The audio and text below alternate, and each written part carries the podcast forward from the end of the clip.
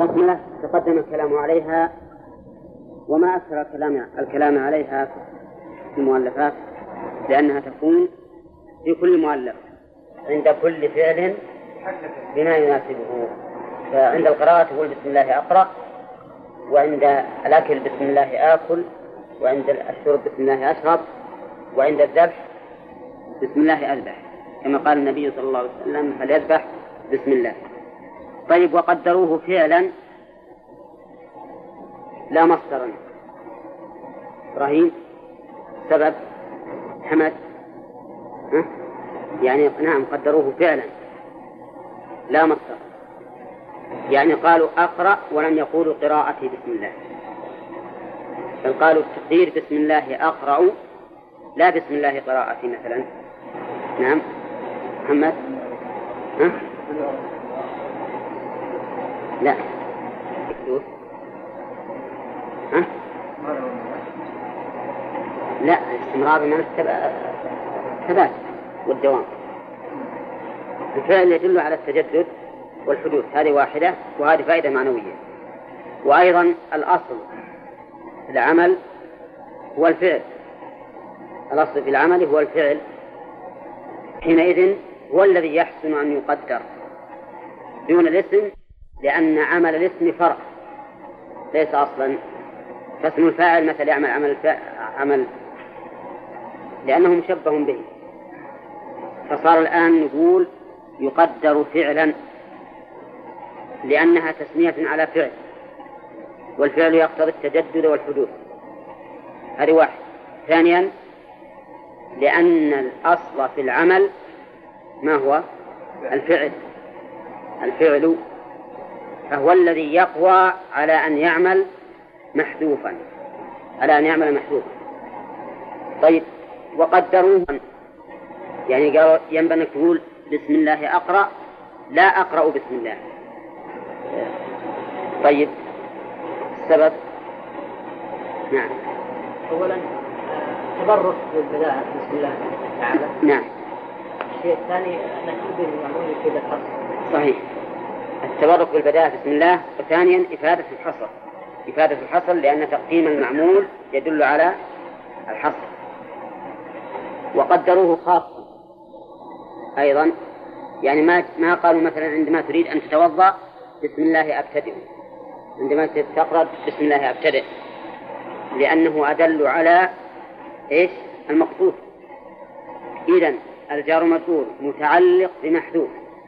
يكون هذا المحذوف فعلا بعد متأخرا خاصا. فعلا متأخرا خاصا. عرفتم؟ وهذا يعني البسملة كثيرا ما تقع. عندما تريد تتوضأ تقول بسم الله. وش التقدير؟ بسم الله أتوضأ. أحسن من أن تقدر وضوئي بسم الله مثلا. وأحسن من أن تقدر بسم الله أبتدئ. فتقدر الفعل الخاص متأخرا. طيب أما الله فهو علم على المقدسة ذات الله سبحانه وتعالى ويختص به. وأصله أصله الإله. لكن لكثرة الاستعمال حذفوا الهمزة. مثل حذفوا الهمزة في الناس وأصله الأناس. إذا الإله أصله وإله فعال بمعنى مفعول أي مألوه أي معبود فالله سبحانه وتعالى فهذه اللفظة إذا مشتقة. مشتقة وأصلها الإله والألوهية هي العبادة. وقولها الرحمن أيضا من الأسماء المختصة بالله سبحانه وتعالى وهو صفة مشبهة وإنما قدرناه صفة مشبهة لأنه على وزنها مثل فعلان على وزن غضبان. ثم إن الصفة المشبهة تفيد الثبوت والاستمرار بخلاف اسم الفاعل. وإنما جاءت بهذا بهذه الصيغة الرحمن لسعة رحمة الله سبحانه وتعالى وبهذا فسره بعض العلماء بقوله الرحمن ذو الرحمة العامة والرحيم فعيل. منه مشتق؟ من الرحمة أيضا من الرحمة لكنه يفيد الفعل. أي إيصال الرحمة إلى المرحوم. والأول الرحمن يفيد الوصف. الأول يفيد الوصف. والثاني يفيد الفعل. ولهذا قال تعالى الرحمن على العرش استوى. حينما أراد الصفة المطلقة وقال وكان بالمؤمنين رحيما. حينما أراد إيصال الرحمة إلى المرحوم.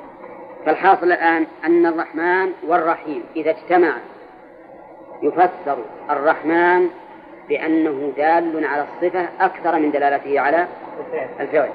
والرحيم دال على الفعل أكثر من دلالته على الصفة. وإن كان كل منهما يدل على صفة الرحمة هذا إذا اجتمع. أما إذا افترقا فمعناهما واحد. نعم. بسم الله الرحمن الرحيم. تبارك تعالى تبارك تعالى فسر المؤلف التبارك بالتعالي. ولا شك أن هذا التفسير فيه نوع من القصور لأن تبارك تدل على التعالي بل وعلى كثرة الخير وسعته ودوامه. فمعناها أنه كثرت خيراته وعظمت واستمرت للعباد وقوله تبارك الذي نزل الفرقان على عبده. هذا من جملة من جملة البركة التي هي من صفة الله سبحانه وتعالى أنه نزل الفرقان على عبده محمد صلى الله عليه وسلم. ونزل فعل تفيد النزول شيئا فشيئا. تفيد النزول شيئا فشيئا. وهكذا القرآن الكريم كان ينزل على النبي صلى الله عليه وسلم شيئا فشيئا. والكتب السابقة كانت تنزل جملة واحدة لقوله تعالى في هذه السورة وقال الذين كفروا لولا نزل عليه القرآن جملة واحدة. فرد الله عليهم بقوله كذلك لنثبت به فؤادك ورسلناه ترتيلا وقول نزل الفرقان يفيد أن هذا القرآن كلام الله. يفيد أن هذا القرآن كلام الله. فإذا قال قائل ليس في هذا دليل على أنه كلام الله لأن الله تعالى يقول أنزل من السماء ماء والماء الذي هو المطر ليس صفة من صفات الله. أليس كذلك؟ فلا يلزم. إذا قال الله إنه نزل القرآن أن يكون القرآن صفة من صفاته. لأن الله تعالى يضيف التنزيل والإنزال إلى ما ليس من صفته فالجواب على ذلك أن يقال إذا أضاف إذا أضاف الله تعالى إنزال شيء إليه فإن كان هذا الشيء عينا قائما بذاته أو وصفا في عين قائمة بذاته فليس من صفات الله. إذا كان عينا قائما بذاته فليس من صفات الله. أو كان صفة في عين قائمة بذاتها فليس من صفات الله. وإن كان صفة لا يمكن أن يقوم بعينه لا يعني ليس عينا قائما بذاته صفة في عين قائمة بذاتها لازم أن يكون إيش؟ من صفة من صفات الله. فالقرآن كلام. القرآن كلام. هل يمكن أن الكلام يكون عينا قائمة بذاتها؟ لا يمكن. لا يمكن. وهو هنا لم يضف إلى أحد من الناس. حتى نقول إنه صفة في عين قائمة بذاتها. فيلزم أن يكون مخلوقا كالعين القائم بها القائمة به. وعلى هذا يتعين مش يتعين؟ أن يكون كلاما لله وصفة من صفاته ولهذا استدل أهل السنة والجماعة بمثل هذه الآية على أن القرآن كلام الله. يستفاد من قول نزل الفرقان أيضا على أن الله استمع وجه الدلالة أو وجه الفائدة أن النزول يكون من علو وإذا كان الله نزل الفرقان دل على علو الله تبارك وتعالى.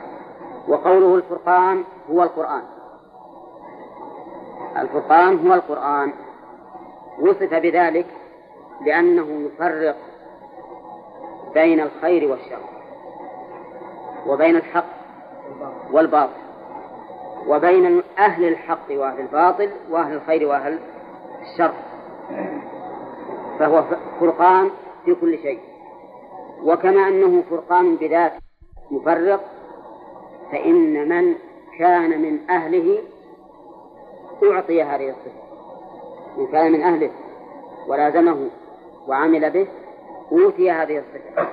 وصار له تفريق بين الحق والباطل لقول الله تعالى يا أيها الذين آمنوا إن تتقوا الله يجعل لكم فرقانا. نعم. نزل الفرقان. إذا كان القرآن فرقانا بين الحق والباطل لزم من ذلك وبين الخير والشر لزم من ذلك أن يكون بينا واضحا ليس فيه إجمال وليس فيه إشكال ولا لا؟ كيف يلزم ذلك؟ لأنه لو كان فيه إجمال أو اشتباه لم يكن فرقانا نعم لأن ما ليس بمشتبه كيف يكون فرقانا الفرقان يحتاج إلى أن يكون واضحا موضحا بينا. فإذا قال قائل الله يقول الله نزل أحسن الحديث كتابا متشابها. كتابا متشابها. وهذا يقتضي أن يكون فيه اشتباه. قلنا المراد بالمتشابه هنا الموافق بعضه بعضا المشبه بعضه لبعض في الكمال والحسن. هذا من المتشابه كقوله تعالى وأتوا به متشابها أي متوافقا ومتشاكلا.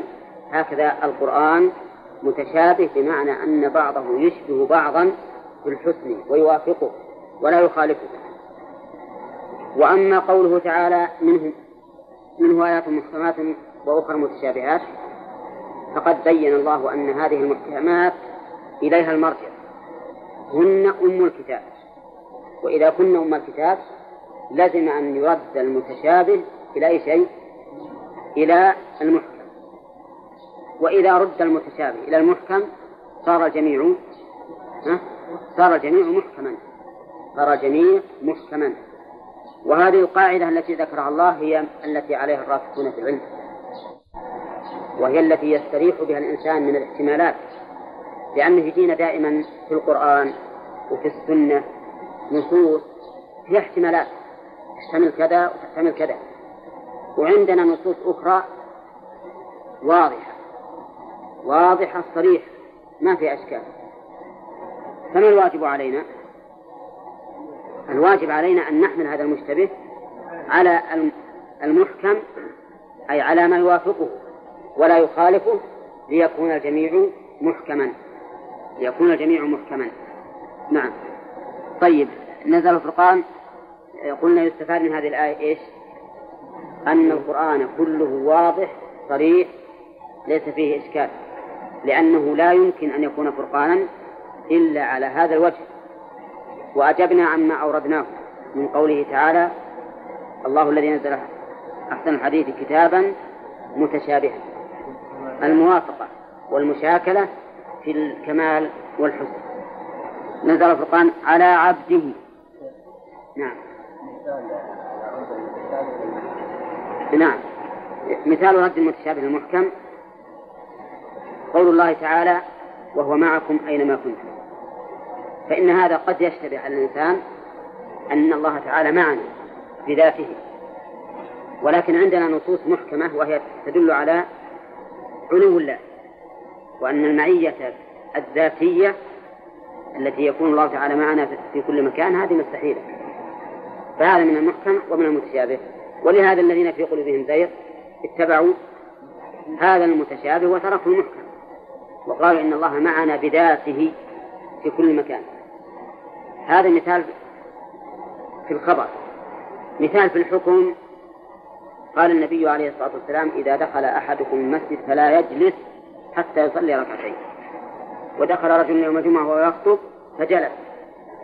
فقال صليت؟ قال لا. قال قم فصلي ركعتين. هذا محكم واضح بين. شو عليه؟ على طلب صلاة الركعتين لكل من دخل المسجد. ولا لا لا يجلس حتى يصلي ركعتين. وفيه حديث الثلاثة الذين جاءوا الرسول عليه الصلاة والسلام في أصحابه. فأحدهم جلس وأحدهم دخل حلقة والثالث انصرف وليس في الحديث ما يدل على أن أحدا منهم صلى ركعتين. فهذا مشتبه لأنه قد يدل على أنه أنها ليست مطلوبة التي هي سنة حديث المسجد. لكننا لا يمكن أن ندع الحديث المحكم من أجل هذا الاحتمال. احتمال أن هذا هؤلاء الرجال الثلاثة صلوا والرسول يراهم ولم ولم ينكر عليه. والاحتمال أن يكونوا على غير وضوء. والاحتمالات الأخرى فلهذا لا ندع المحكم من أجل هذا المتشابه. والأمثلة على هذا كثيرة. وقوله على عبده من عبده؟ محمد صلى الله عليه وسلم. محمد صلى الله عليه وسلم. وهذه العبودية أخص العبوديات التي يوصف بها الناس لأن العبودية تنقسم إلى ثلاث أقسام عامة وخاصة وأخص. العامة هي التي تشمل جميع الخلق مثل إن كل من في السماوات والأرض إلا آتي الرحمن عبدا. كل الخلق عباد الله. ومنه أيضا إن عبادي ليس لك عليهم سلطان. ها؟ إلا من اتبعك. استثنى من اتبعه من عباده. الثانية خاصة مثل قوله تعالى وعباد الرحمن الذين يمشون على الأرض هونا والثالثة أخص وهي عبودية الرسالة. كقوله تعالى في نوح إنه كان عبدا شكورا. وقوله في محمد صلى الله عليه وسلم تبارك الذي ينزل الفرقان على عبده. هذه أخص من الأولى لأنها عبودية خاصة بتكليف خاص وهو الرسالة وهو الرسالة. ووصف الإنسان بالعبودية لله عز وجل وإضافته إلى الله هذا تشريف ولا إهانة؟ تشريف. لا شك أنه أن له الفخر كل الفخر بأن يكون عبدا لله عز وجل. وحتى الإنسان يحب أن ينسب إلى عبودية غيره من بني الإنسان إذا كان يحبه. ولهذا يقول الشاعر في معشوقته لا تدعني إلا بيا عبدها بيا عبدها. يعني لا تقول يا محمد يا بكر يا خالد يا علي لا. هناك اسم أشرف عنده وهو أن تقول يا عبد فلانة يا عبد فلانة لأنه يفخر أن يكون عبدا له. فعبودية الله عز وجل لا شك أنها مفخرة للعابد إذا أضيف إلى الله. على عبده محمد صلى الله عليه وسلم يقول الفرقان القرآن. لأنه فرق بين الحق والباطل وكذلك بين الخير والشر. على عبده محمد صلى الله عليه وسلم ليكون للعالمين أي الإنس والجن دون الملائكة. ليكون الضمير يعود على من؟ على محمد. نزل الفرقان على عبده ليكون أي محمد صلى الله عليه وسلم. لقوله تعالى يا أيها النبي إنا أرسلناك شاهدا ومبشرا ونذيرا وداعيا إلى الله. فالنذير محمد صلى الله عليه وسلم. ويحتمل أن يكون الضمير ليكون أي الفرقان نذيرا للعالمين. لقوله تعالى لأنذركم به ومن بلغ فجعل الإنذار بالقرآن ولكن هذا ليس ب... ليس براجح. بل الراجح الأول أولا لأن الضمير يعود إلى أقرب مذكور. ليكون الذي يلي... الذي قبله مباشرة عبده ثانيا أن الله وصف النبي صلى الله عليه وسلم بذلك في قوله تعالى إنا أرسلناك شاهدا ومبشرا ونذيرا وقوله للعالمين العالم يقول المؤلف الإنس والجن دون الملائكة أما الإنس فظاهر الإنس ظاهر وأما الجن فكذلك أيضا دلت النصوص على أن النبي صلى الله عليه وسلم مرسل إليهم وين الدليل على هذا؟ ها؟ ويصرفنا إليك نفر من الجن. يستمعون القرآن. قل يوحى إلي أنه استمع نفر من الجن. فقالوا إنا سمعنا القرآن عجبا. وكذلك النبي عليه الصلاة والسلام قال لهم كل عظم ذكر اسم الله عليه تجدونه أوفر ما يكون لحما. فقيدهم بأحكام الشريعة. أما الملائكة الدليل على أنه رسول ليس رسولا إليهم قول الله تعالى قل لو كان في الأرض ملائكة يمشون مطمئنين لنزلنا عليهم من السماء ملكا رسولا. يعني فأفادت الآية أن الملائكة يرسل إليهم ملائكة والنبي صلى الله عليه وسلم ليس بملك فيقتضي ذلك أن لا يكون رسولا إلى الملائكة. لكن على الملائكة أن يصدقوا به ولا لا؟ وهم بلا شك مصدقون به. لا شك أنهم مصدقون بالرسول صلى الله عليه وسلم ولكنه ليس مبعوثا إليهم ولا مكلفا بتبليغهم عليه الصلاة والسلام. إذا يكون للعالمين من باب العام الذي أريد به الخاص. من باب العام الذي أريد به الخاص. لأن الملائكة من العالمين الحمد لله رب العالمين. فكل من سوى الله عالم. نعم. وقوله نذيرا. النذير هو المعلن المعلن أو المخبر بما يخوف. والبشير المخبر بما يسر فالنذير المخبر بما يخوف. على هذا يكون الرسول عليه الصلاة والسلام مخبرا بما يخوف. وهذا لا ينافي أيضا أن يكون بشيرا. وقد ذكر الله الحالين في قوله تعالى الحمد لله الذي أنزل على عبده الكتاب ولم يجعل له عوجا قيما لينذر بأسا شديدا من لدنه ويبشر الذين يعملون الصالحات أن لهم أجر حسنا نعم. وبشر المؤمنين الذين يعملون الصالحات أن لهم أجرا حسنا مما فيه أبدا. فإذا الاقتصار على البشارة أو الإنذار في مكان لا يقتضي نفي الثاني. الرسول عليه الصلاة والسلام موصوف بهذا وهذا عليه. نعم. ها؟ لا. هذا على سبيل الإنذار. لكنها مقيدة. تبشرهم بعذاب أليم.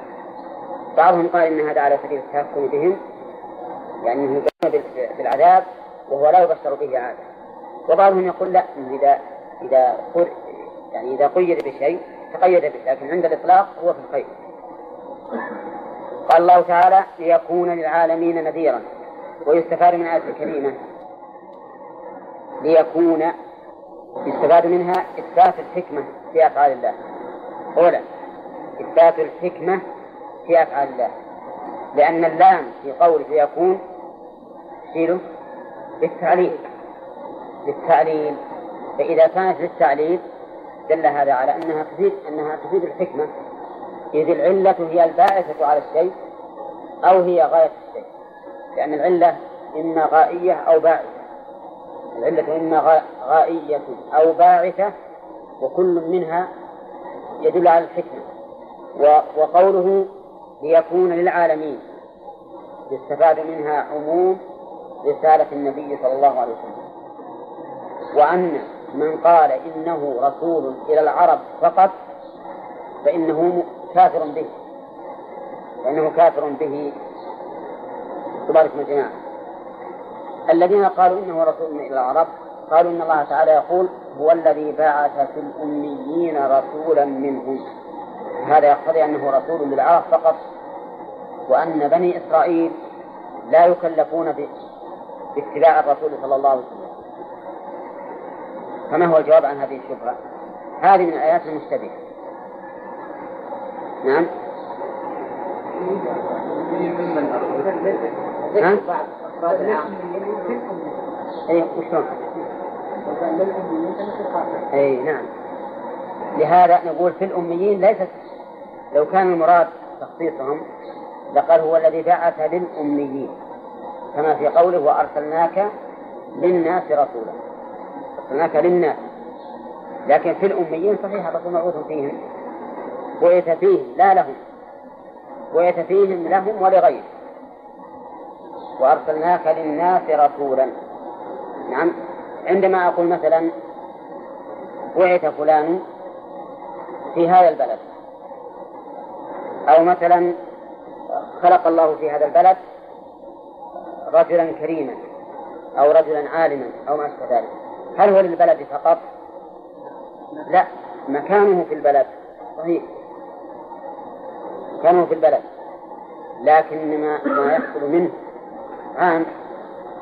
التخصيص بالمكان أو التخصيص في الزمان لا يدل على التخصيص تخصيص الدعوة. طيب وقوله نعم يستفاد منها عموم رسالة النبي عليه الصلاة والسلام.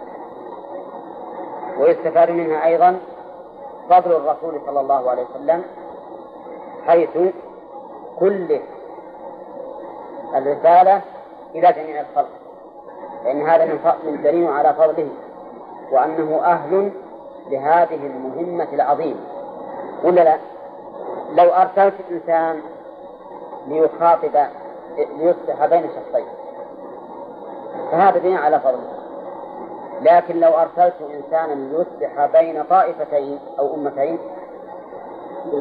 ها؟ هذا زيادة فضل. ولذلك ما يرسل لهذه المهمة الأخيرة إلا من هو جدير بها. إلا من هو جدير بها.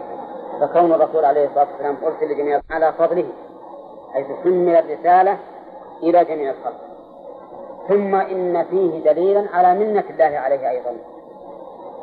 على منة الله عليه لأن كل من انتفع برسالته ناله أي أي النبي عليه الصلاة والسلام من أجره أليس كذلك؟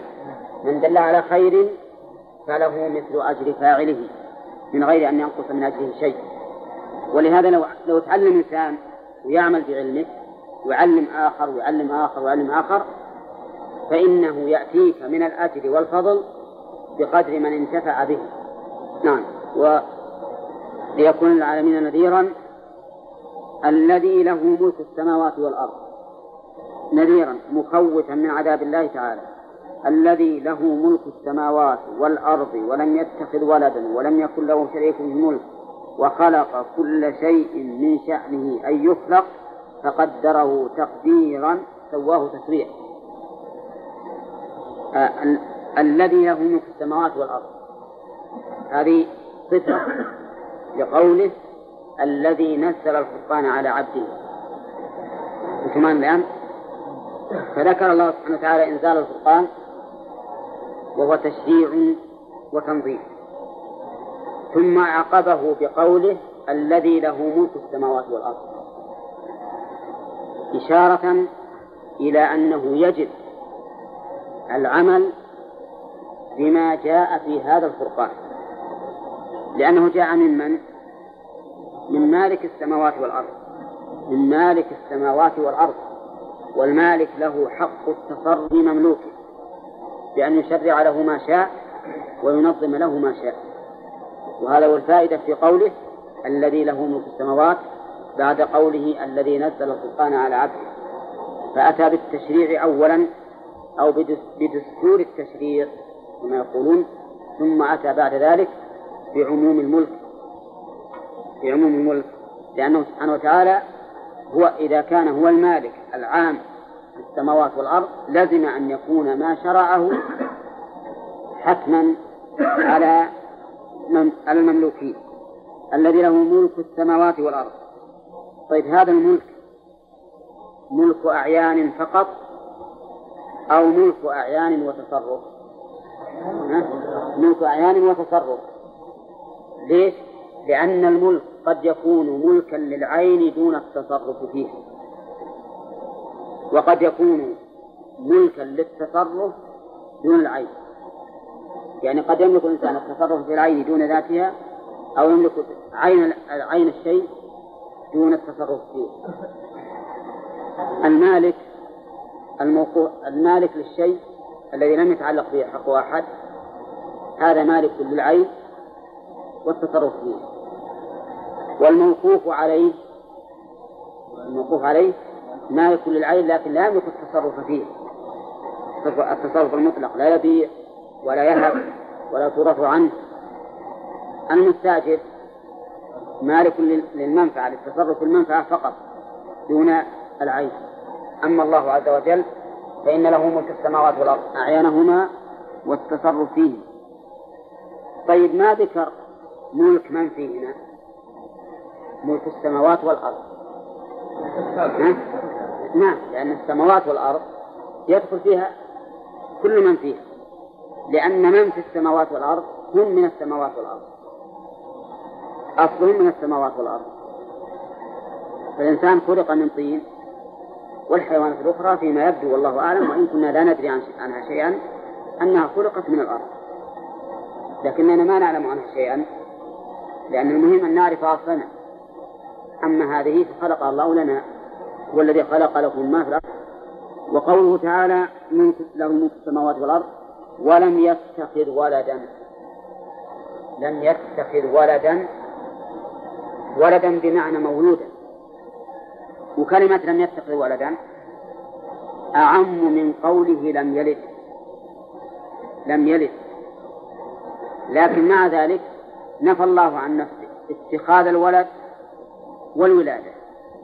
فهو سبحانه وتعالى لم يلد ولم يتخذ ولدا من عباده. وفي هذا إبطال لقول من؟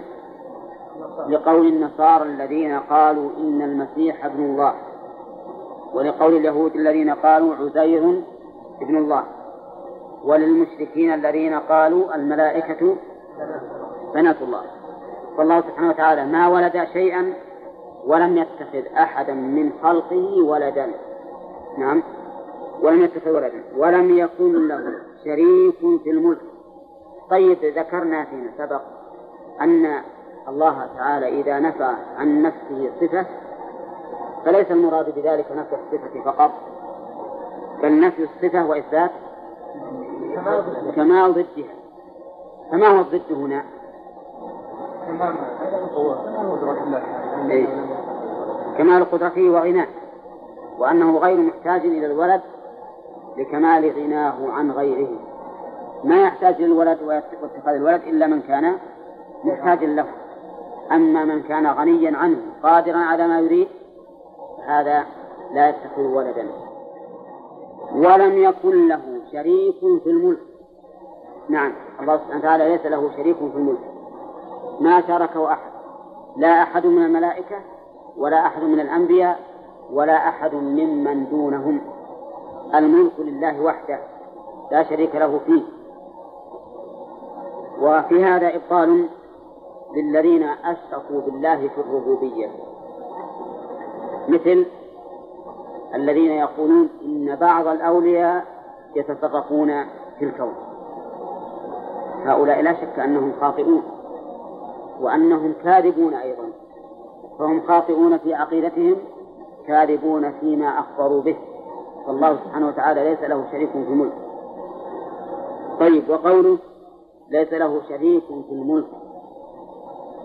إذا قال قائل ألسنا نملك بيوتنا ونملك ثيابنا ونملك مواشينا؟ فهل هذا يقتضي أن يكون لله شريك؟ ها؟ الجواب لا. لأن ملكنا لهذه الأشياء ليس ملكا مطلقا.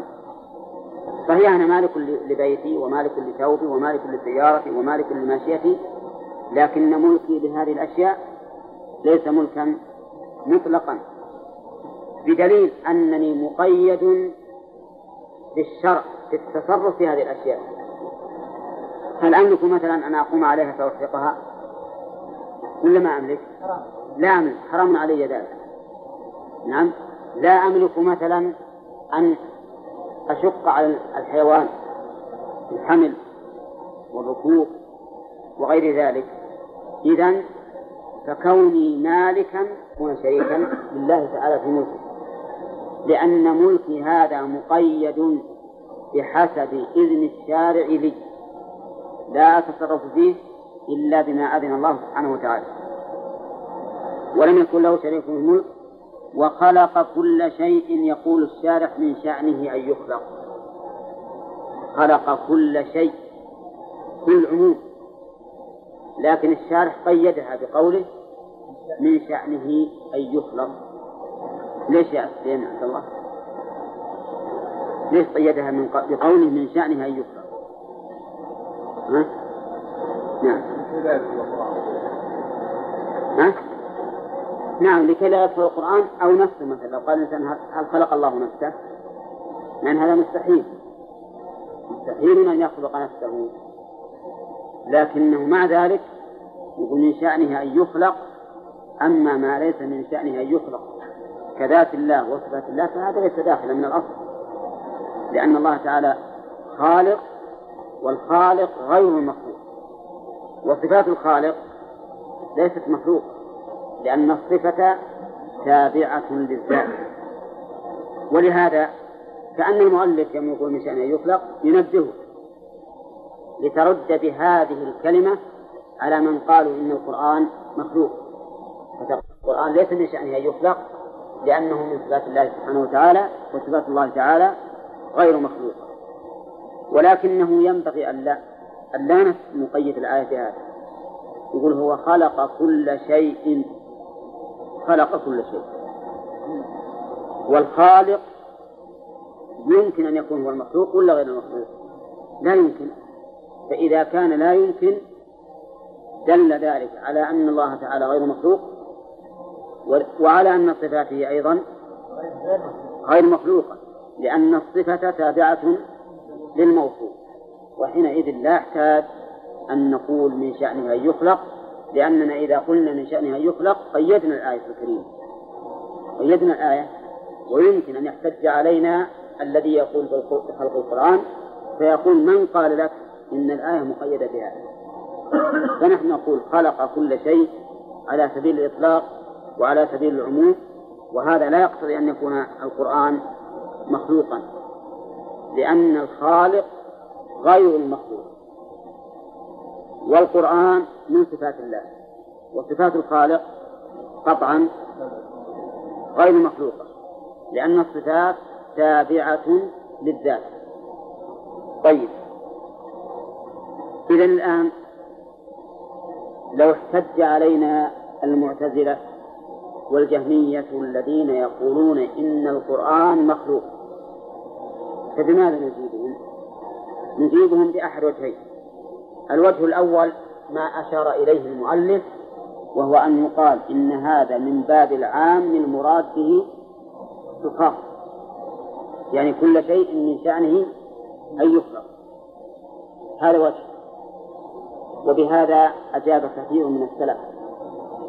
وقالوا إذا قال إذا قال قائل إن القرآن مخلوق واستدل بقوله تعالى وخلق كل شيء فقل له إن الله قال عن ريح عاد تدمر كل شيء بأمر ربها ومع ذلك هي ما دمرت السماء ولا الأرض ولا المساكن.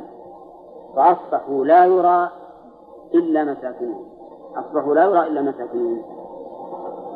والبعض الآخر من العلماء يقول لا الآية على عمومها الآية على عمومها والقرآن غير داخل إطلاقا حتى نحتاج إلى إخراجه. لماذا؟ لأنه إذا كان خالقا فالخالق غير المخلوق والقرآن كلام الله وكلام الله من صفاته وصفات المخلوق أو صفات الخالق غير مخلوقة لأن الصفة تابعة لأي شيء للموصوف نعم.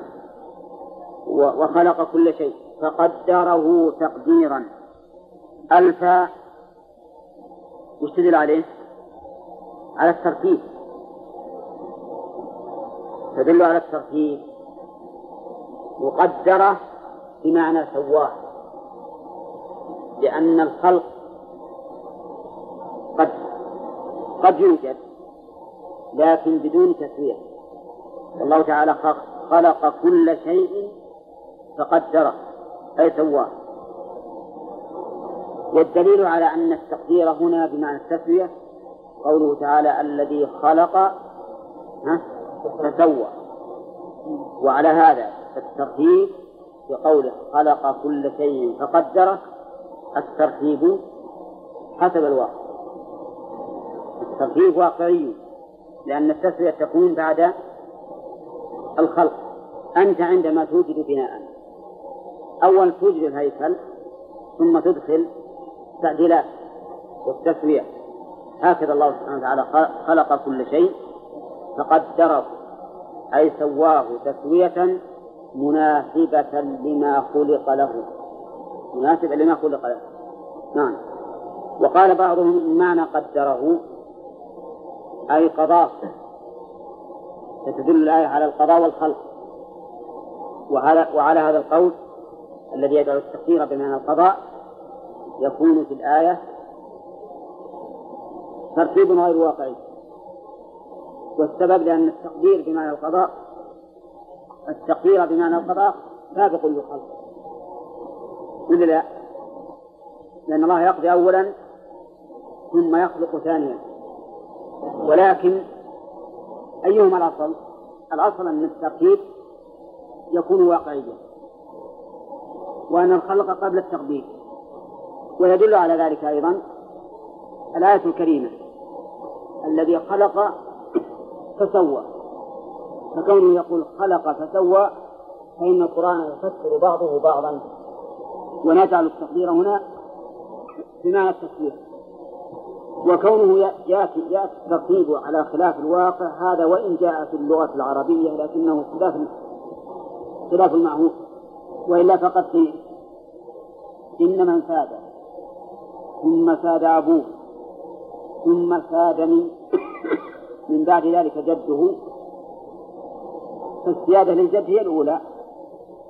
وهي في الترتيب هنا هي الأخيرة. ولكن الأقرب والأولى ما مشى إليه المؤلف وأن التقدير هنا بمعنى التسوية. لأن كلام الله تعالى يفسر بعضه بعضا. في بين الآيات الآن. ذكر أولا تنزيل القرآن.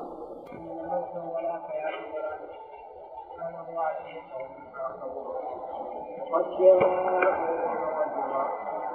وقالوا أساطير الأولين اكتسبها فهي تتلى عليه بكرة وأصيلا قل أنزله الذي يعلم السر السماوات والأرض إنه كان غفورا رحيما وقالوا ما لهذا الرسول يأكل الطعام ويمشي في الأسواق لولا أنزل إليه ما فيكون معه كثيرا أو يلقى إليه كنز أو تكون أو تكون له جنة أو تكون له جنة يأكل منها. وقال الظالمون إن تتبعون إلا رجلا. انظر كيف ضربوا لك الأمثال فضلوا سبيلا أعوذ بالله من الشيطان الرجيم. قال الله تعالى واتخذوا من دونه آلهة لا يخلقون شيئا وهم يخلقون. اتخذوا أي الكفار. من دونه أي الله أما الضمير الأول واتخذوا فلم يذكر له مرجع لفظي لكنه مرجعه معلوم بحسب الحال. لأن اتخذوا من دونه من هم؟ الكفار المتخذين فهو لا مرجع له لفظا لكن مرجعه معلوم في حال الواقع وأما من دونه فمرجعه ظاهر مما سبق لأن الله تحدث عن نفسه بقوله تبارك الذي نزل عليه إلى أن قال واتخذوا من دونه. ومناسبة هذه الآية لما قبله. إن الله لما أثنى على نفسه بما أثنى به ناسب أن يذكر تلك الأصنام التي اتخذت من دونه. يعني من دون الله آلهة. ليتبين حالها. لأن الأشياء تتبين بما يكون لها من صفات. اتخذوا من دونه آلهة وقوله آلهة جمع إله؟ وهذه الآلهة إنما كانت آلهة باتخاذهم. أما في الحقيقة فليست آلهة لأنها ليست مستحقة للعبادة. أليس كذلك؟ لقول الله تعالى أفرأيتم اللات والعزى ومناة الثالثة الأخرى؟ ألكم الذكر وله الأنثى تلك إذا قسمة ضيزى إن هي إلا أسماء سميتموها. أنتم وآباؤكم ما أنزل الله بها من سلطان. وقال يوسف أأرباب متفرقون خير أم الله الواحد القهار؟ ما تعبدون من دونه إلا أسماء سميتموها. أنتم وآباؤكم ما أنزل الله بها من سلطان. فهي آلهة باسمهم واعتقادهم. أما في الواقع فليست آلهة بمعنى أنها لا تستحق أن تكون آلهة. واضح جماعة؟ فعلى هذا مثلا إذا قال قائل كيف أثبت الله هنا أنها آلهة؟ واتخذوا من دونه آلهة مع أن الأنبياء عليهم الصلاة والسلام كلهم يقولون لأقوامهم اعبدوا الله ما لكم من إله غيره. والله سبحانه وتعالى يقول وإلهكم إله واحد لا إله إلا هو الرحمن الرحيم. كيف نجمع بين هذا النفي وبين هذا الإثبات؟ نقول نجمع بين هذا النفي وبين هذا الإثبات أن النفي باعتبار الحقيقة والواقع فإنه لا إله إلا إلا الله ولا شك في ذلك. وأما الإثبات فهو بحسب إيش؟ بحسب عمل هؤلاء حيث جعلوا هذه آلهة حيث جعلوا هذه آلهة أي معبودة. وهي لا شك أنها تعبد لكنها ليست مستحقة للعبادة. فبحسب الاستحقاق يكون النفي وبحسب الواقع يكون الإثبات. واضح الأمر ولا لا؟ بحسب الاستحقاق يكون النفي. يعني لا أحد يستحق ولا أحد يكون حقيقة إله إلها سوى سوى الله عز وجل. وأما باعتبار الاعتقاد وباعتبار العمل فإن من الناس من اعتقد وعمل فجعل, فجعل مع الله إلها آخر. وحقيقة هذه الآلهة أنها ليست بشيء. حقيقة هذه الآلهة أنها ليست بشيء. صحيح أنها تعبد وتدعى ويركع لها ويسجد وينذر لها لكنها في الواقع ليست مستحقة لهذا الأمر فليست آلهة.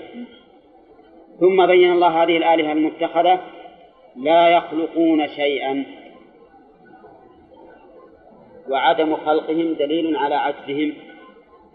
وعجزهم دليل على أنهم ليسوا آلهة. واضح؟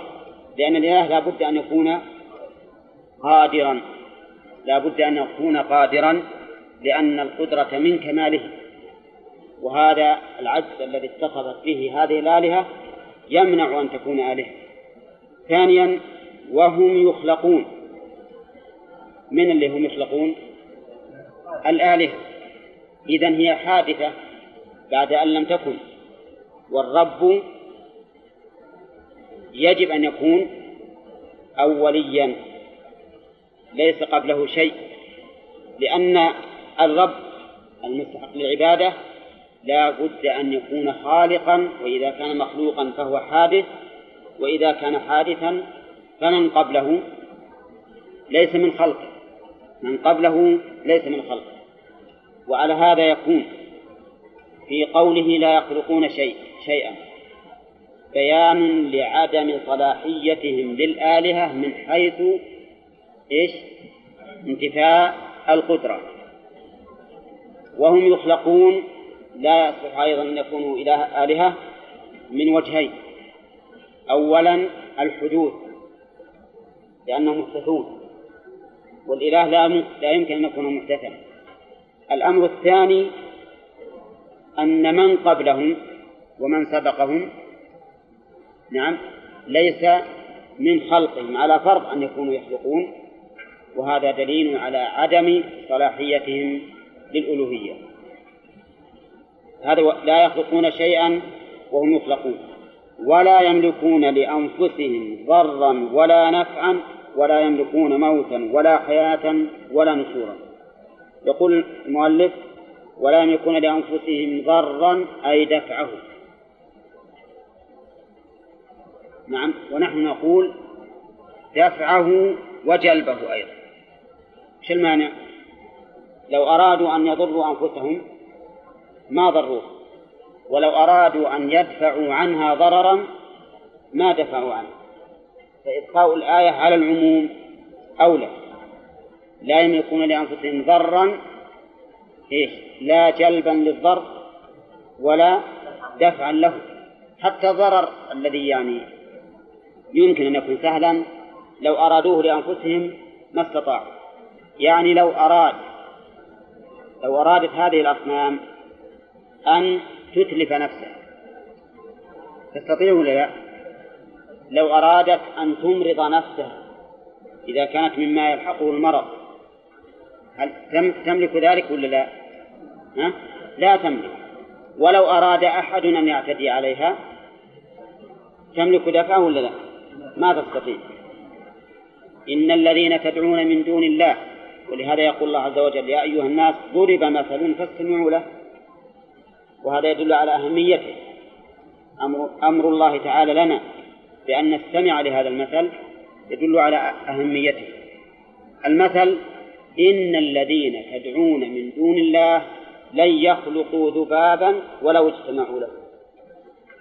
الذباب اللي هو من يعني أهون الحيوانات وأضعفها لو أنهم اجتمعوا على أن يخلقوه ما استطاعوا. أمر آخر وإن يسلبهم الذباب شيئا على ضعفه لا يستنقذوه منه. ما يستطيعون أن يستنقذوه. ضعف الطالب والمطلوب. فهؤلاء لا يملكون لأنفسهم ضرا لا دفعهم ولا جلبه ولا يملكون أيضا نفعا.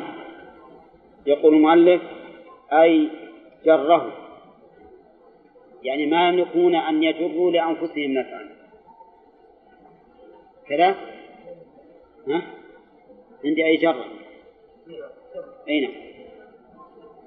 فهم لا يملكون أن يجروا النفع إلى أنفسهم ولا يملكون أيضا أن يدفعوه عن أنفسهم. مثل الأول يعني ينبغي أن نجعلها على سبيل العموم. وإن كان مقتضى الحال أن الإنسان يريد الدفع أو أن أن, أن أي واحد يريد الدفع دفع الضرر ويريد جلب النفع. ولكن إبقاء الآية على العموم أولى. يعني لا يستطيعون شيئا لأنفسهم. وإذا كانوا لا يستطيعون ذلك لأنفسهم فمن باب أولى أن لا يستطيعوا لعابديهم. أن لا يستطيعوه لعابديه. ولا يملكون موتا ولا حياة. أي إماتة لأحد وإحياء لأحد ولا نشورا أي بعثا للأموات. لا يملكون موتا ولا حياة. يعني ما يملكون أن يموتوا أحدا.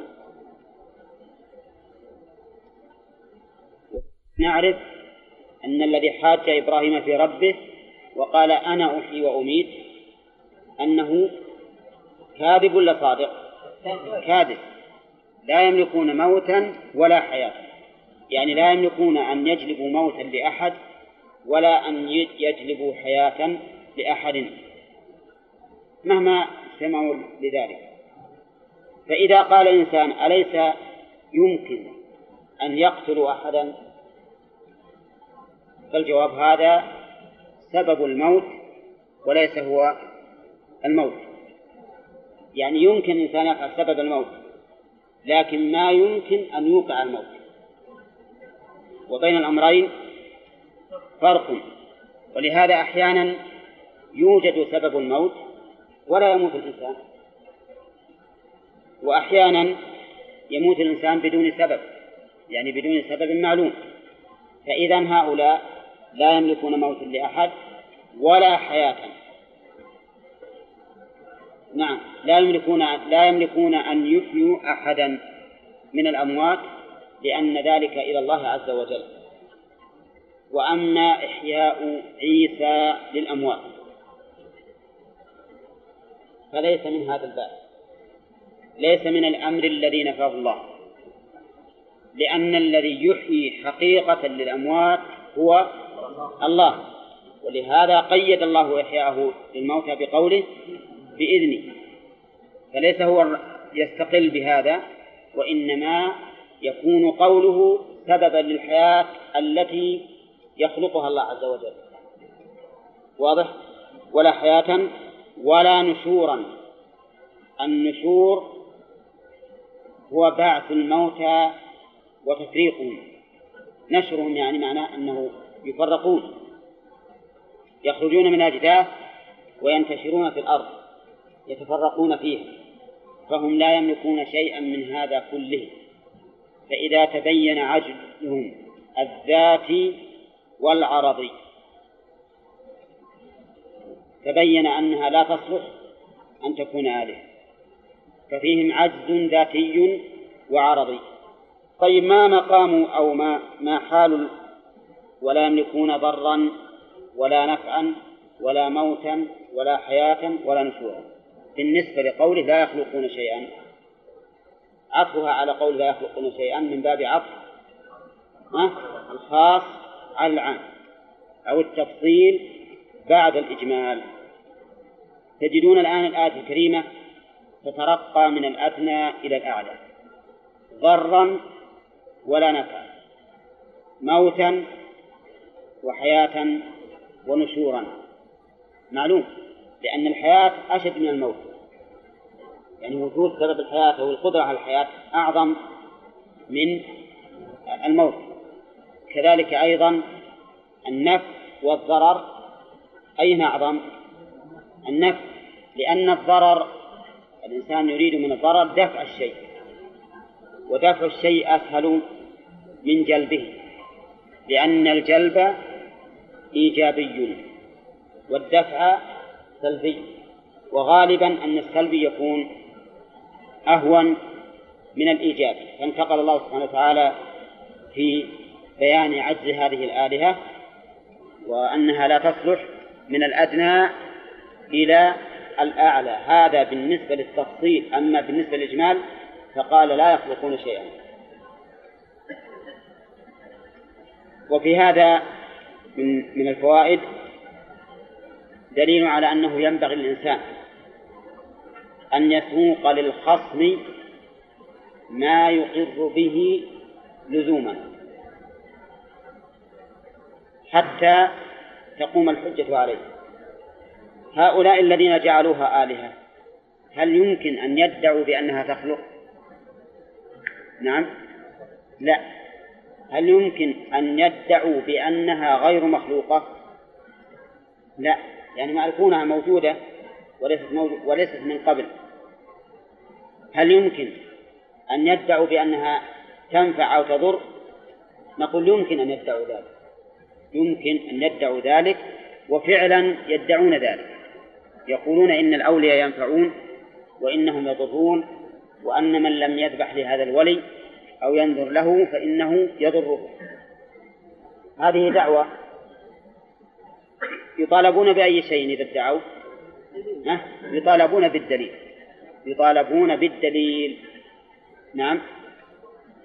الدليل أن يقال لهم مثلا ادعوا هذا الولي ادعوا هذا الولي بأمر معين. وانظروا هل يجلب لكم ذلك أو لا يجلبه. مثل ما أنهم هم يطالبون الرسل بأشياء معينة. يقولون مثلا لما قالت لهم الرسل إن الله يحيي الموتى قالوا ائتوا بآبائنا إن كنتم صادقين. مع أن الرسل ما قالت لهم إن البعث في الدنيا حتى يقولوا ائتوا بآبائنا. إنما قالت لهم إن البعث متى؟ بعد الموت. وهذا غير ما ما طالب به هؤلاء الخصم للرسل. فقولهم ائتوا بآبائنا. هو في الحقيقة مصادرة يعني طلبوا دليل لشيء لم يقله الرسل عليهم الصلاة والسلام إذ لم يقولوا إنهم يبعثون الآن. فعلى كل حال هذه الدعوة أنهم يملكون نفعا أو ضرا هذه دعوة تحتاج إلى بينة.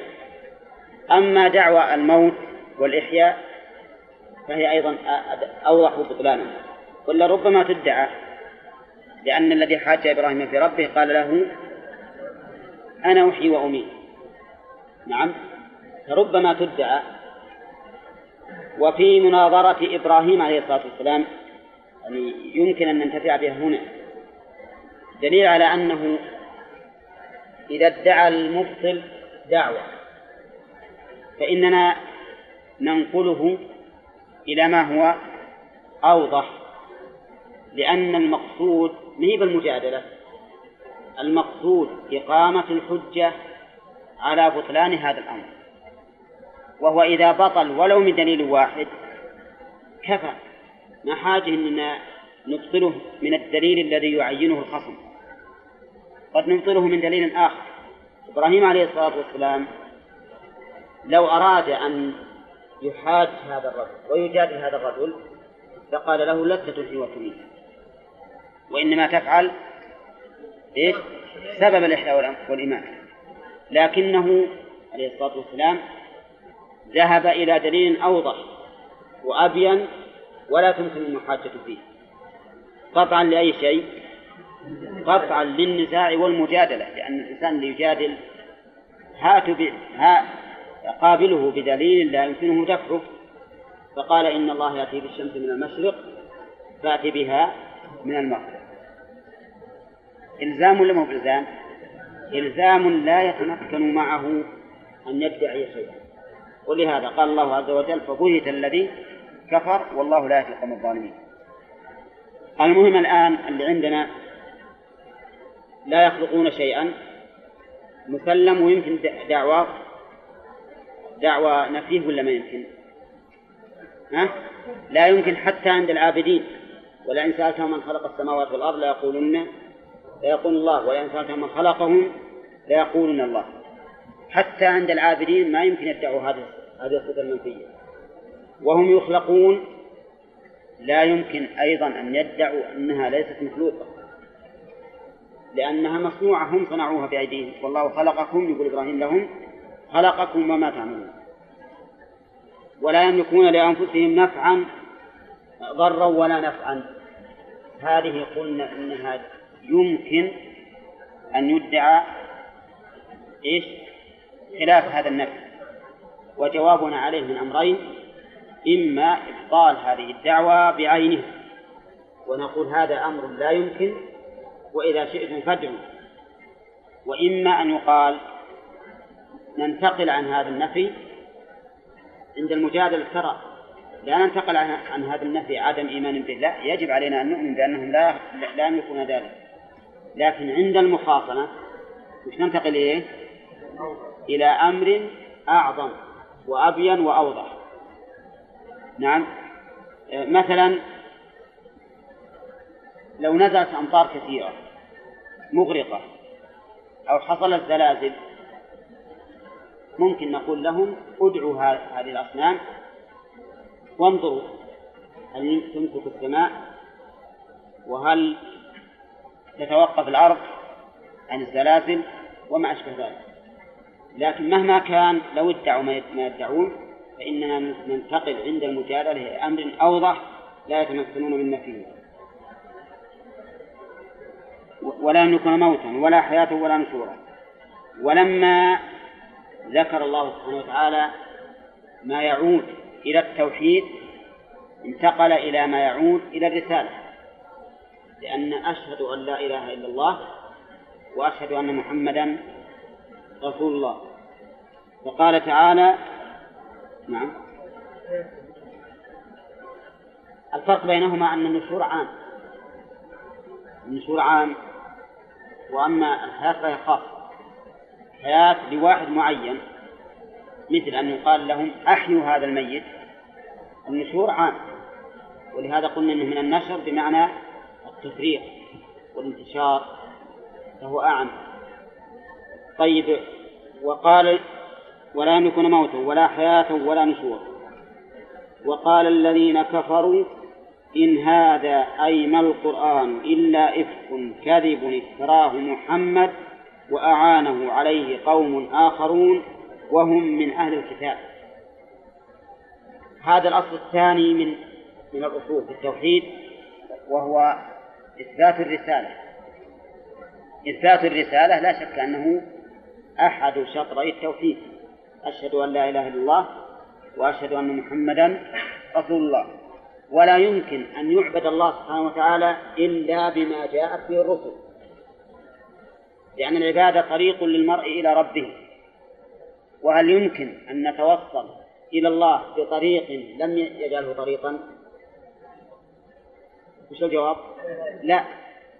وهذا الطريق الذي جعله الله طريقا إليه جاء عن طريق بواسطة الرسل. بواسطة الرسل. إذا فالعبادة لا بد لها من رسالة.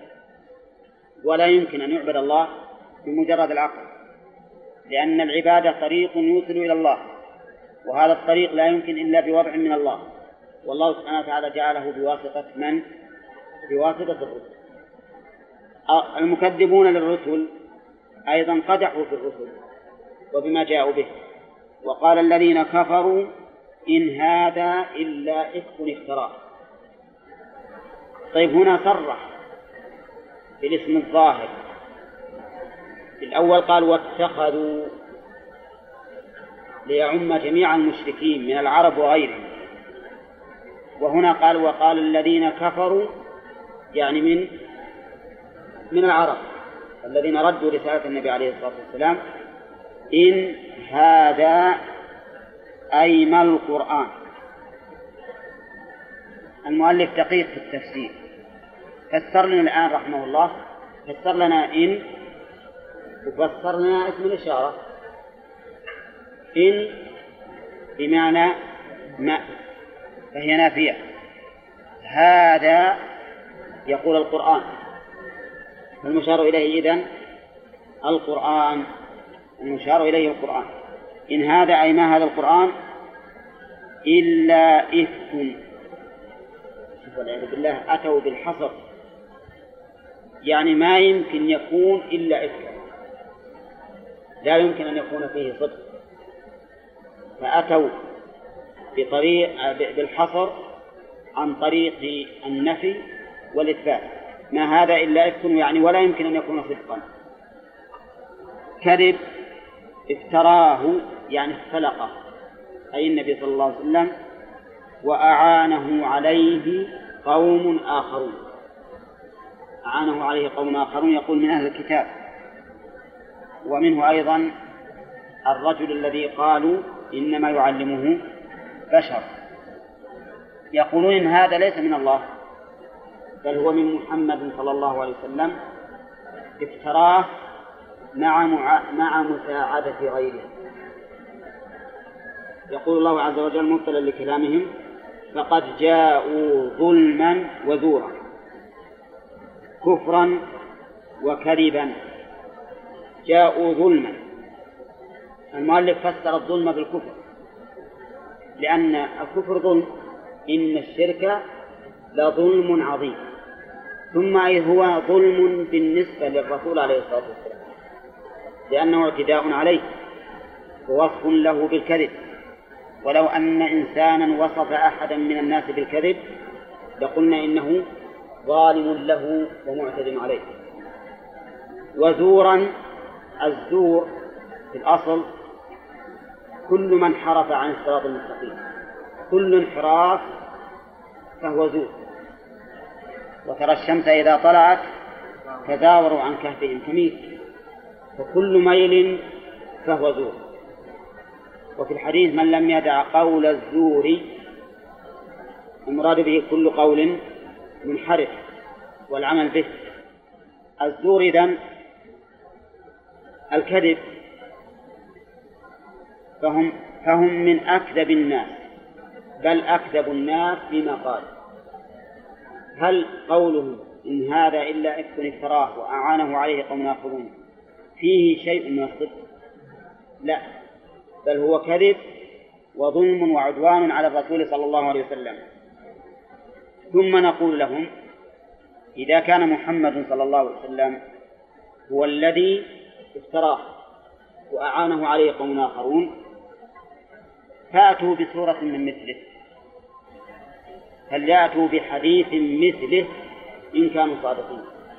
قل لئن اجتمعت الإنس والجن على أن يأتوا بمثل هذا القرآن لا يأتون بمثله ولو كان بعضهم لبعض ظهيرا. ثم إن محمدا صلى الله عليه وسلم عاش فيهم قبل الوحي كم؟ أربعين سنة. ما قال يوما من الأيام إنه يوحى إليه. والذي يريد أن يكذب يكذب في عنفوان شبابه ليكسب الأتباع من الأول الأمر. فلما لم يكن هذا إلا بعد مضي أربعين سنة دل ذلك على أن دعواهم يكذبها الواقع أيضا. يكذبها الواقع فإن هذا الوحي جاء والرسول عليه الصلاة والسلام في سن الأربعين ولا يمكن أن يكون الكذب يتجدد له في هذا السن. ثم إننا نقول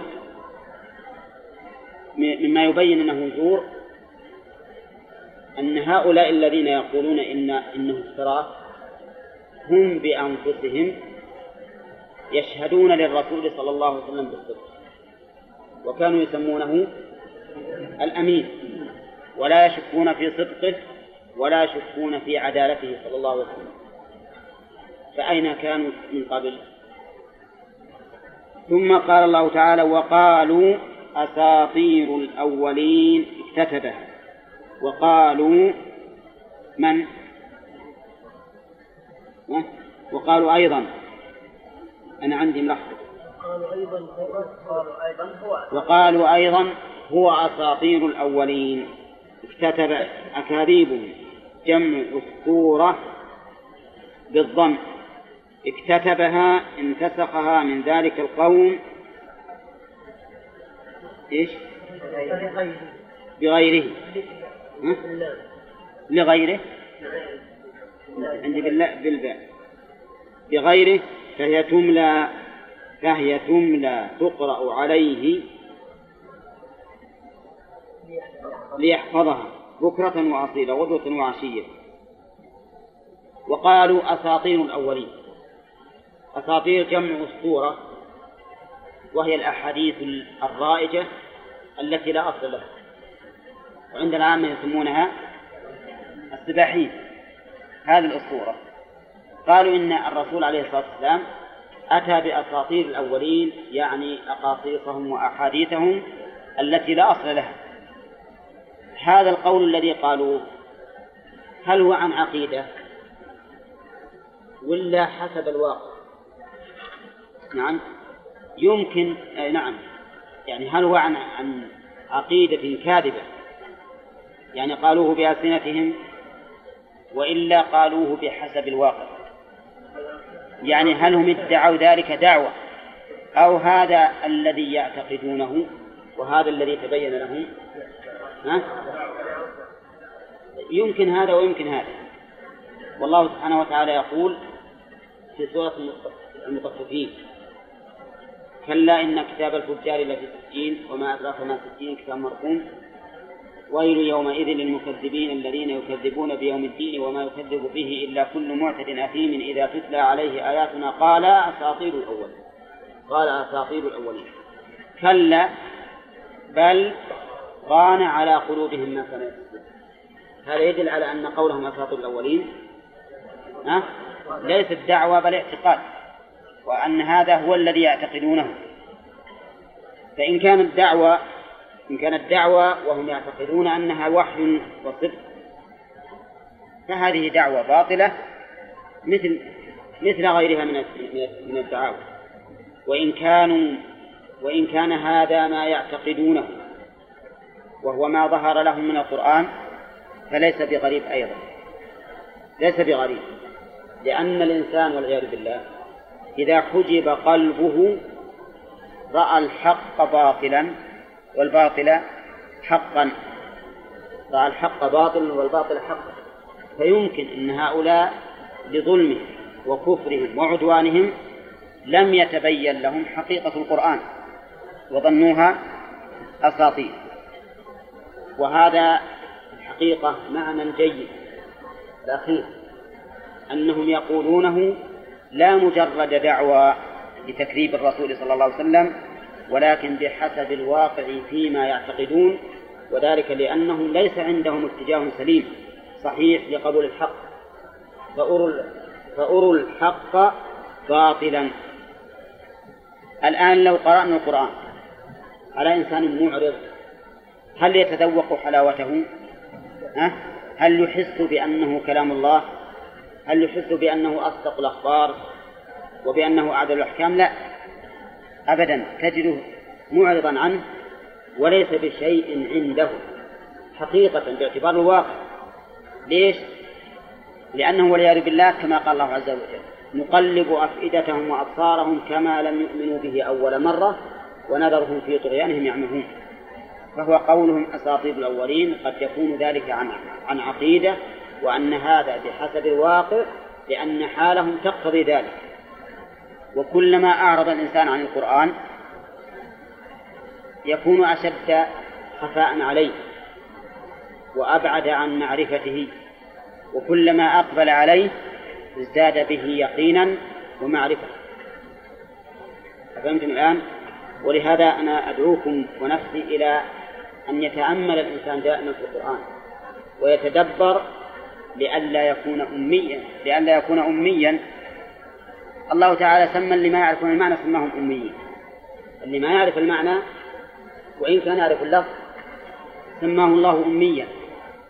كما قال الله تعالى ومنهم أميون لا يعلمون الكتاب إلا أماني إيش معنى أماني؟ قراءة. فسمى هؤلاء الذين لا يعلمون الكتاب إلا قراءة سماهم أميين. لأن من يقرأ ولا يفهم فهو كمن لا يقرأ. لا فرق بينهما إلا أن هذا عنده فهم لللفظ وذاك ليس عنده فهم. واللفظ ماذا يستفيد به المرء وهو لا يعرف معناه؟ لأن اللفظ هو بمنزلة الثوب للجسم. إذا كان عند الإنسان ثياب هل تكون رجالا؟ ها؟ واحد عنده عشرين ثوب قال والله أنا بأغزو على على هؤلاء الجماعة. بس إن الحرب عليهم إيش عندك؟ قال عندي عشرين ثوب تنفع هذه الثياب؟ ها؟ ليست عشرين ليست عشرين ثوب تكون عشرين رجلا فالمهم أننا نقول إن الواقع أن الرجل إذا لم يقبل على القرآن ويتأمله ويتأمله ويحرص على معرفة معناه فإنه لا يستفيد من القرآن شيئا وكما تعرفون حال الصحابة رضي الله عنهم لا يتجاوزون عشر آيات حتى يتعلموها وما فيها من العلم والعمل. فتعلموا القرآن والعلم والعمل جميعا. والذي يضرنا نحن أننا نحرص على تلاوة القرآن لفظا. وهذا طيب لكن معنى أيضا. ومن الممكن أن الإنسان يقرأ ما تيسر لفظا ثم إذا كان قد من الله عليه بحفظه يتأمله وهو يمشي يتأمله وهو على فراشه و وبتأمل القرآن يفتح الله على الإنسان معاني ما كان يعرفها ولا تخطر له على البال ولقد يسرنا القرآن للذكر فهل من مدكر؟ وجرب تجد. جرب تجد لأن القرآن تبيان لكل شيء. وهذا كلام الله عنه. والذي يحول بيننا وبين هذا التبيان لكل شيء هو عدم إقبالنا على هذا القرآن والتأمل فيه والتفكر فيه. وإلا لو أننا تأملناه لوجدناه تبيانا لكل شيء. نعم. وقالوا أساطير الأولين اكتتبها يعني استنسخها من غيره. وأيضا الرسول صلى الله عليه وسلم يعرف يعرفون هم أنه كان أميا لا يقرأ ولا يكتب لكنه أمر غيره أن يكتبها له. ولهذا المؤلف يقول انتسخها من ذلك القوم بغيره. انتسخها بغيره. يعني لأنه ما قال لأنه لأنهم ما قالوا كتبه. قالوا اكتتبها. يعني أمر غيره أن يكتبها له. لأنهم يعرفون الرسول صلى الله عليه وسلم أنه كان أميا لا يقرأ ولا يكتب. فهي تملى. عليه بكرة وأصيلا. تملى عليه يعني تقرأ عليه. ليس تملى عليه ليكتبها لأنه لا يكتب ولكن تقرأ عليه بكرة في أول النهار وأصيلا في آخر النهار. ثم يأتي بها للناس ويقول هذا كلام الله وهذا وحي موسى إلي وهو في ذلك على زعمهم ليس بصادق. قال الله تعالى ردا لقولهم. نعم. ها؟ نعم.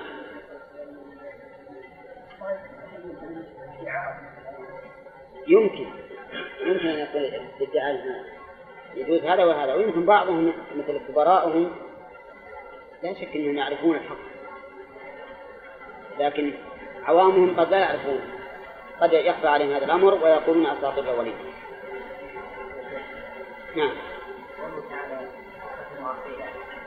وقال من هذا أن قراءة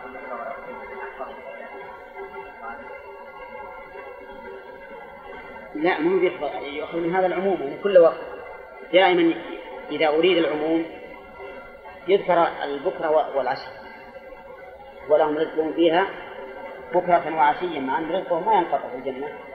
لا مقطوعة ولا ممنوعة. لكنه يعني يذكر هذان الوقتان للأغلى يعني للدوام للدوام. أما بالنسبة للواقع والتجربة فإننا جربنا أن الحفظ في أول النهار أسرع. الحفظ في أول النهار أسرع. والحفظ في آخر النهار حسب ما جربت أنا. إذا حفظت في آخر النهار ما هو سريع حفظ. لكنك إذا قمت من النوم في أول قمت من النوم وجدت أنك حافظ. وجدت, أنك حافظ. فكل واحد منهم له له مزية بالنسبة للحفظ. رد الله عليهم بقوله قل أنزله الذي يعلم السر في السماوات والأرض الغيب في السماوات والأرض إنه كان غفورا للمؤمنين رحيما بهم. أرجو الانتباه. قل أنزله. أمر للنبي عليه الصلاة والسلام بأن يقول لهم في رد قولهم أنزله الذي يعلم السر ونحن ذكرنا فيما سبق أن القرآن كله قد أمر النبي صلى الله عليه وسلم بتبليغه ولكنه إذا جاء حكم من الأحكام أو خبر من الأخبار وأمر النبي صلى الله عليه وسلم أن يقوله وش يدل عليه؟ على الاهتمام به والعناية به كأنه وصية خاصة بهذا الأمر. كأنه وصية خاصة بهذا الأمر. وفي هذا المقام الذي معنا فيه أيضا زيادة على ذلك أنه دعم للرسول عليه الصلاة والسلام. لأنه إذا كان الله هو الذي يلقنه الحجة كان ذلك أبلغ في دعمه وتقويته. أليس كذلك؟ يعني كأن الله يلقنه الحجة ليحاج عنه لكن على لسانه. قل أنزله أي القرآن الذي يعلم السر في السماوات والأرض إنه كان غفورا رحيما. قد يبدو للإنسان أن هذا الجواب ليس بمثل لأن هذا الجواب هو نفس الشيء الذي كان الرسول يقوله. لأن الرسول يقول إن هذا الوحي أنزله الله. من الأصل؟ فهل يمكن أنتم فاهمين الكلام الآن؟ يعني قد يبدو للإنسان من أول وهلة أن هذا الجواب غير مقنع كيف ذلك؟ لأن الرسول ما زال يقول إن الذي أنزله الله إن الذي أنزله الله فكيف يكون هذا الجواب مفهما لهم ومبطلا لقوله ها؟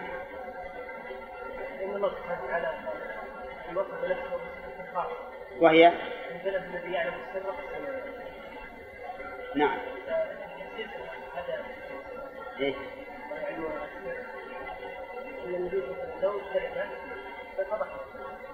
إيه؟